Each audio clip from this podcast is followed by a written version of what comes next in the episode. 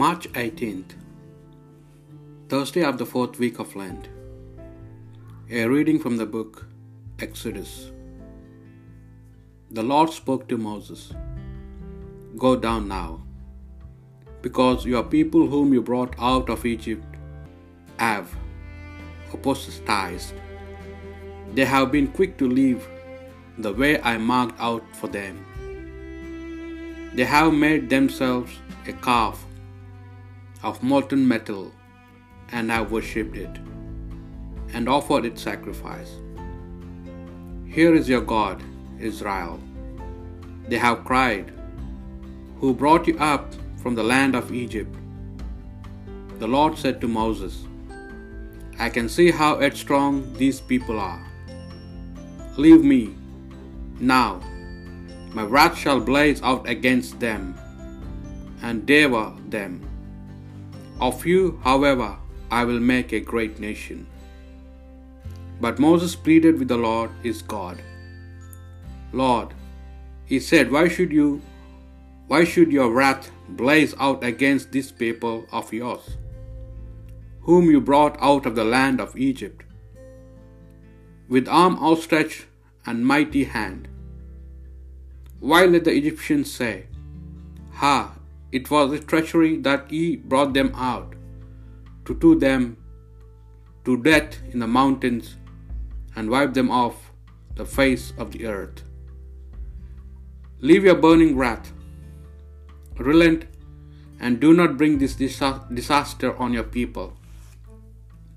Remember Abraham, Isaac, and Jacob, your servants, to whom by your own self you swore and made this promise I will make your offspring as many as the stars of heaven, and all this land which I promised. I will give to you your descendants, and it shall be their heritage forever. So the Lord relented and did not bring on his people the disaster he had threatened. The word of the Lord. They fashioned a calf at Horeb and worshipped an image of metal, exchanging the God who was their glory for the image of a bull that eats grass. They forgot the God who was their Savior, who had done such great things in Egypt, such portents in the land of Ham, such marvelous at the Red Sea. For this he said he would destroy them.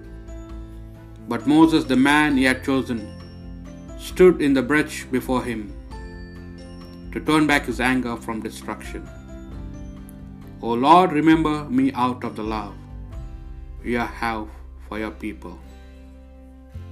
The Holy Gospel according to John. Jesus said to the Jews, Were I to testify on my own behalf, my testimony would not be valid. But there is another witness who can speak on my behalf, and I know that his testimony is valid. You sent messengers to John, and he gave his testimony to the truth. Now that I depend on human testimony, no, it is for your salvation that I speak of this. John was a lamp alight and shining, and for a time you were content to enjoy the light that he gave. But my testimony is greater than John's. The works of my Father has given me to carry out. The same works of my testify that the Father has sent me. Besides the Father who sent me, bears the witness to my to me himself. You have never heard his voice, you have never seen his shape, and his words finds no home in you, because you do not believe the one he has sent. You study the scriptures, believe that in them you have eternal life. Now, these same scriptures testify to me, and yet you refuse to come to me for life. As for human approval, this means nothing to me. Besides, I know you too well. You have no love of God in you. I have come in the name of my Father, and you refuse to accept me.